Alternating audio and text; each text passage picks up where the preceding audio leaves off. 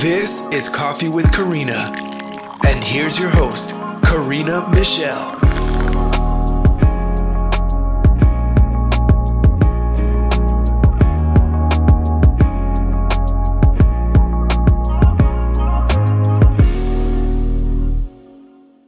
This morning, I had the absolute pleasure of interviewing Eric Goldberg.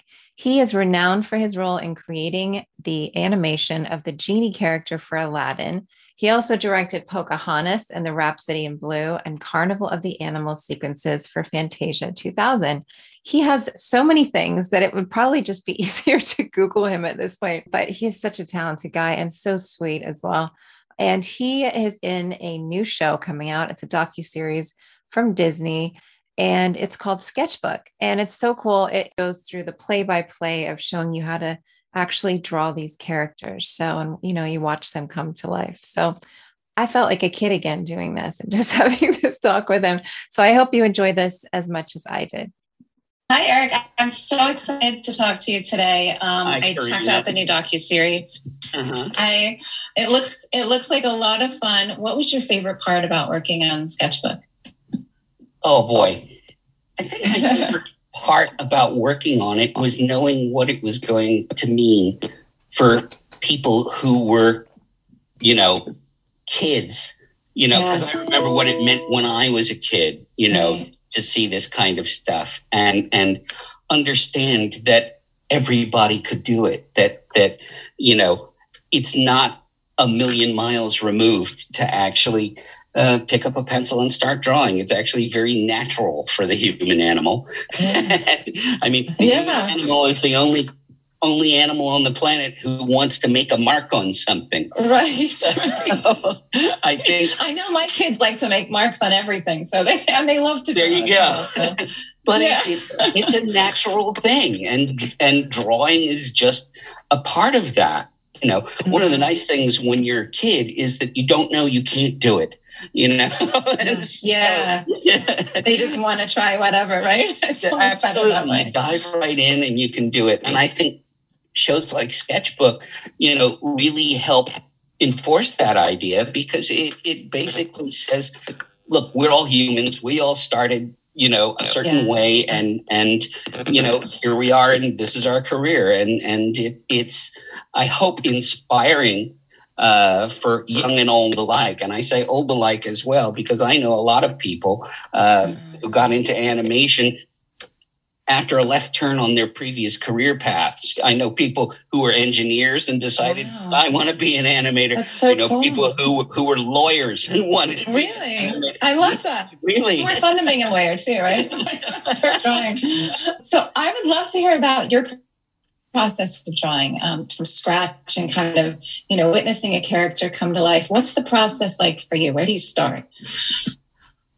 You know it starts in my fevered brain. And you know really it's hard to make a stroke without knowing what it is you're trying to draw. And i think mm. that's something that a lot of artists and animators don't think about first. They'll just start doodling, and there's nothing wrong with that. Yeah. But for characters, you've got to think about who the character is, what the situation the character is in, and and uh, and how that character would react in particular to that situation. Oh. You know, so it, it you you can't just draw a character as much as drawing a character doing something or being involved in a particular train of thought or idea. You know, so for the drawing that I made on sketchbook, obviously the genie is a ham, so he's got his top hat and his cane, and he's yes, yeah. it up.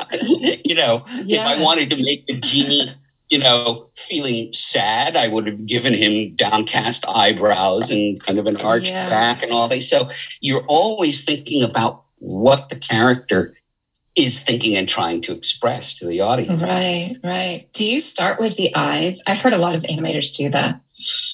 Most of the time, I start with eyes and nose. For the genie, I actually start with the nose. uh, really? Yeah, really. So that's an important thing. do you also one of my this is kind of a weird question, but do you know what the voice is like before you create that? Do you kind of have a meeting, like a powwow at Disney and say, okay, this is or are you the first person? Well, no, it, it, it's actually very, very important. You know, in the case of the genie in Aladdin, uh, yeah. John Musker and Ron Clements, the directors, knew they wanted Robin Williams uh-huh. to be the voice of the genie even before they had him signed on. So in my earlier concept drawings, I'm still doing this kind of bit here, the eyes, nose, yes. mouth, that felt like a Robin Williams caricature, you know, in order to make it more Robin Williams like. Now, John and Ron had certain things that they wanted the genie to have. They wanted him to have a big barrel chest. They wanted him to have a bald head with a top knot. You know, they wanted him to look like a genie. Mm-hmm. And so, you know, even though I would play with facial caricatures here and there, he still had to present himself as a viable, powerful genie. Yes, yeah. Yeah, that makes sense. I also heard that you you made flip books as a kid, pretty young, right? You started yeah. doing this a long time. Yeah. what started when I was six. Good, yeah. Wow. good flip book or flip compared to a good one. You're an okay one.